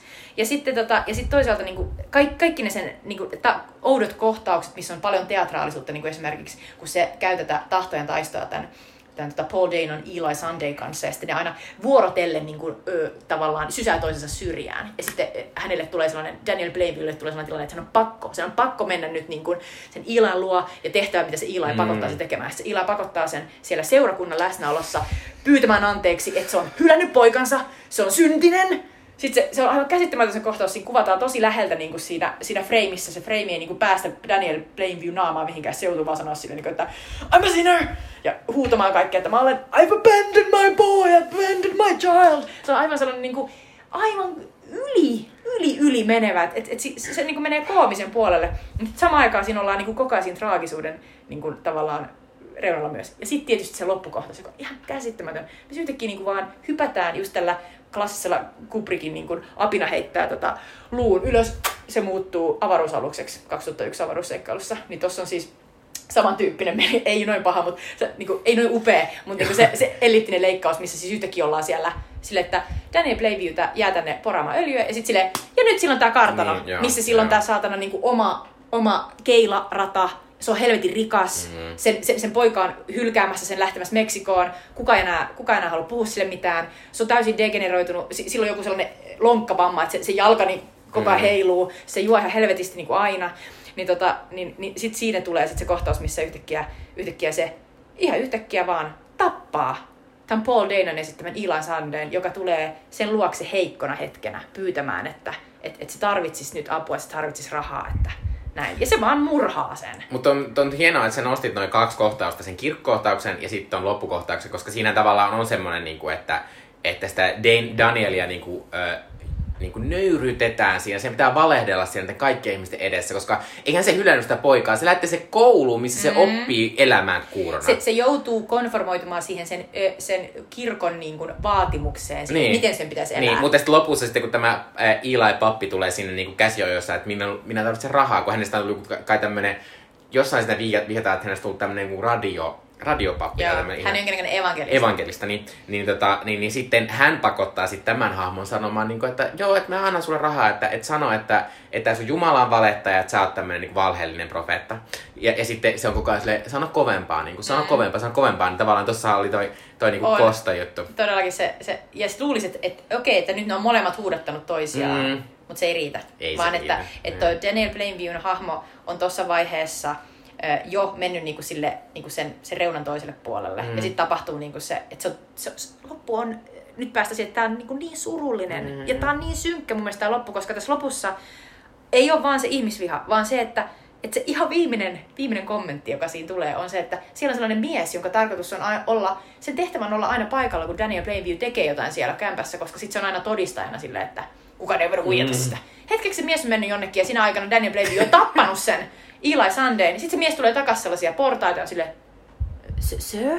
Tyylillä. Ja Daniel Plainview on vaan silleen, I'm finished! Ai finished. Joka on sellainen, niin kuin, että pyyhkimään! Mm. Joka on mun mielestä todella groteski, Joo. todella surullinen. Sellainen, niin kuin, että sä oot murhannut miehen. Mutta se on Mutta- kertomus mut- tästä. Mutta tää on siis tosi hieno, siis tämähän on tosi hieno tämmönen amerikkalainen elokuva. Tää kertoo niin paljon Amerikasta, Amerik- tää, tää tämmönen ryysystä rikkauksiin asia.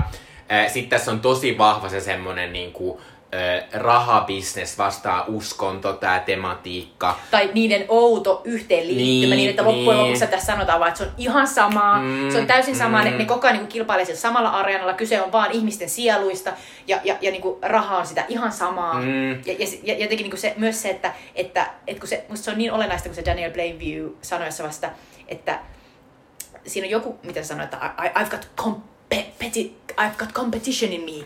I want no one else to succeed. Mm. Eli ei se, että hän rikastuu, vaan kukaan muu ei saa rikastua. Kukaan Mm. muu ei saa onnistua, joka siis on mun mielestä, niin kuin, sehän on tämän kapitalistisen, Mm. ainakin niin kuin sen, miten sitä neu, niin kuin jotenkin esitetään, niin sehän on sen eetoksen vastaista, kun eikö pointti on just se, että kaikilla on mahdollisuus rikastua, mutta tämän Daniel Plainview niin kuin sanoin, ei, vain minulla on oikeus rikastua ja kellään Mm. muulla ei ole. Ja Mutta- tämähän on se totuus tavallaan, mikä siinä on, koska nyt jos katsotaan Jeff Bezosia tai jotain hemmetin Elon Muskia, niin kysymys on vaan ihmisistä, jotka yrittää nyt mennä avaruuteen, jotta ne vois tulla seuraavan tason Mm. rikkaiksi. Ja tarkoitus on koko ajan niin kuin siitä, että ei muille erityisesti, vain minulle, minulle, minulle. Ja sitä on tehty tutkimuksia, että mitä rikkaampi ihminen on, Mm. mm-hmm. niin sitä, sitä enemmän se haluaa sitä rikkautta, mutta sitä vähemmän se myös haluaa antaa sitä yhtään kellekään Mm. mm. muulle, koska se on aina jotenkin menetys häneltä, jos hän menettää vähänkään sitä rahaa. Että, että tavallaan tässä on, Kyllä. mutta, mutta tämä on niinku hassu, kun tässä on kuitenkin tämmöisiä selvästi tosi tosi isoja teemoja, ää, niin vähän miettii, niinku, että mitä tässä niinku, tavallaan Paul Thomas Anderson on halunnut sanoa, koska Paul Thomas Anderson on, on, on hieno ohjaaja, niin kuin hänellä on varmasti jotain, että ei ole vaan tämmöinen äh, random miehen öljytarina, niin tavallaan mä uskon, että tässä on jotain tämmöistä niin kapitalismikritiikkiä, että, että se on tavallaan se iso. On ja mielestä. ja siis sitten, se on amerikkalainen ohjaaja, ja joo. joka, siis, joka siis elää siinä yhteiskunnassa, niin se, mm. se on varmaan se, mitä, mitä se kuitenkin tässä näkee. Niin. Tavallaan, että sen linssin läpi tämä on niin kuin, tavallaan Mm. se, se yksi tarina niin kuin sieltä Amerikasta. Joo, mutta siis tää on ihan siis, siis äh, todella, todella hyvä elokuva oli. Että mua harmittaa, että mä en ole, tää oli vasta toinen kerta, kun katoin tämän ihan sen takia, kun kerron äsken. Että, mutta, mutta tavallaan mua ei tässä nyt haitannut se, että tässä nyt ei ollut niin naisia. äh, mutta tota, on pitää, hyvä. pitää sanoa se, että, että, että Daniel Lewis oli tässä aivan siis käsittämättä hieno ja käsittämättömän komea myös. Ne, se viikset on aivan upeat. Ja tota, äh, mutta pitää myös sanoa, että Daniel Lewis on siis tämmöinen Hollywoodin kuuluisa metodinäyttelijä. Mm. Ää, ja sitten tota... Mietitkö koskaan, että miten kauan se on oikeasti siellä ollut siellä alussa kaivoksessa. Se on, se, se, se, on, niinku, se on ihan niinku köyryssä ja Nee. sitten sillä on sellaiset ihan mega, mega pinkeet lihakset ja se on samaan aikaan tosi kuivahtanut. Mm, Tuli sellainen olo, että mm. kai se on mennyt puoli vuotta aikaisemmin tuonne vähän kilkuttelemaan. Sitten jossain vaiheessa, jossain vaiheessa tulee niinku kuvausryhmä ja sitten Thomas Anderson sanoo, että and action. Ja sitten se vaan jatkaa siellä. No kun mä siis luin tämmöisen jutun, että tollon liikkuu sinne juoru, että, että Daniel de Lewis olisi rakentanut tämmöisen toimivan öljykaivon sen takapihalle. Ja Daniel de Lewis sitten on silleen, no en ollut rakentanut, hernen aikaa.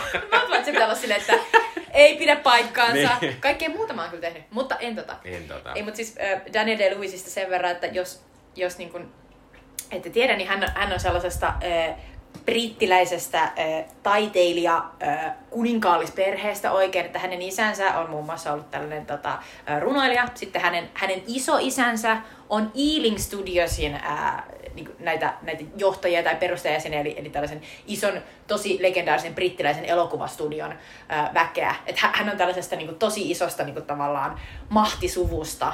Ja, tota, ja on aikanaan opiskellut just siellä Old Vickissä, jossa kaikki Shakespeare-tyypit on. Mm. Ja on, on tavallaan niin kuin, hänellä on aivan huikeat mahdollisuudet olla tullut tällaiseksi tyypiksi. Mutta silti hän vasta joskus 80-luvun lopulla niin kuin tota, oltua muun muassa poikien pesulassa mm. Ja sitten saatua New Yorkin jossain Critics Weekilla ihan hirveästi suitsutusta, kun hänellä oli kaksi leffaa yhtä aikaa, muistan, niin, tota, niin sitten häntä niin jotenkin nostettiin siellä. Ja hän on syntynyt vuonna 1957, niin hän, hän, hän on tehnyt pitkän uran siis teatterissa ennen, ennen kuin mm. hänestä on tullut Hollywood-tähti. Et ei ihan Anthony Hopkins-tyyliä, joka kuitenkin mutta, sitten vasta 50 tuli mm. kuuluisaksi Hollywoodissa, mutta kuitenkin, niin kuin, että, että hän, hän on kuitenkin koko minun elinaikani ollut sellainen, niin kuin, että toi on se Hollywood niin Oscar-mies.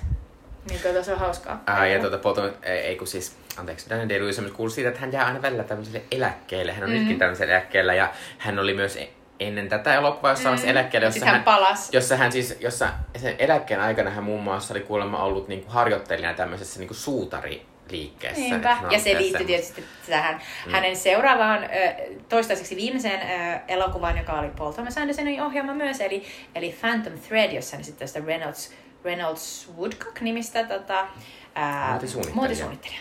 Äh, mutta tämä oli hyvä asia siihen, että puhutaan vähän aikaa vielä tässä lopussa äh, Paul Thomas Andersonista, mm. joka siis on, on va- varmasti minun mielestä, minun mielestä ainakin varmasti niin kuin kiinnostavin Amerikka-elokuva mm. tällä hetkellä. Ja hän on tämmöinen vähän samantyyppinen, puhuttiin kun puhuttiin tuosta Dave Fincheristä ja Quentin Tarantinosta. Hän oli tämmöinen niin tietyn, että kun minä olen harrastaa elokuvia, ja sitten eh, näin Magnolia, joka tuli 99, niin se oli ihan semmoinen, niin kuin, että tämmöistäkö voi tehdä ja miten voi olla näin mieletöntä.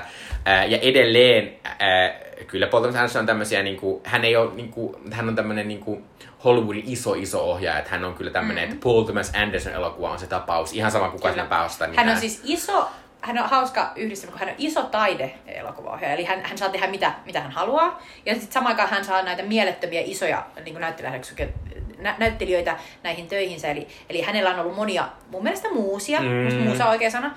Daniel De-Lewis on yksi hänen muusistaan. Philip Seymour Hoffman, joka on, joka on edesmennyt. Phoenix. Ja Hawking Phoenix. Niin nämä on kaikki olleet tällaisia isoja, isoja näyttelijöitä, jotka on aina uudestaan tulleet mm. hänen elokuvinsa sille, että et sano vaan, niin mä oon siellä.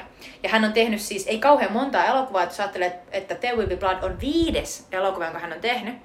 Ja, tota, ja, ja ja sen jälkeen hän on tehnyt, hetkinen, äh, Masterin, Inherent Vicein ja sitten, ja sitten tosiaan sen Phantom Threadin, niin, tota, niin, niin hänellä on siis pitkiä projekteja, tällaisia mm. niin kuin plus viisi vuotta siinä aina välissä.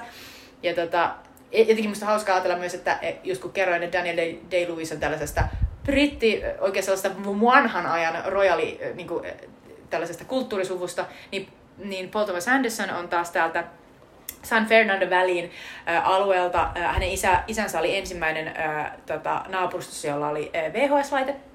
Ja tota, sitä kautta hän on päässyt sisään niin kuin, tavallaan siihen omaan niin kuin, VHS-estetiikkaan tosi aikaisin. Ja hänen isällä oli myös tapana pitää jotain sellaisia uskomattomia leffailtoja. Ja, ja niin kuin, tavallaan, että hän, hän on niin kuin, ihan eri sukupolvea. Hän on myös syntynyt 70. Mm. Että heidän välillään on melkein niin kuin, no, yli 20 vuotta. Mm. Niin, niin siinä on jotenkin niin kuin, hauska sellainen niin kuin, yhdistelmä.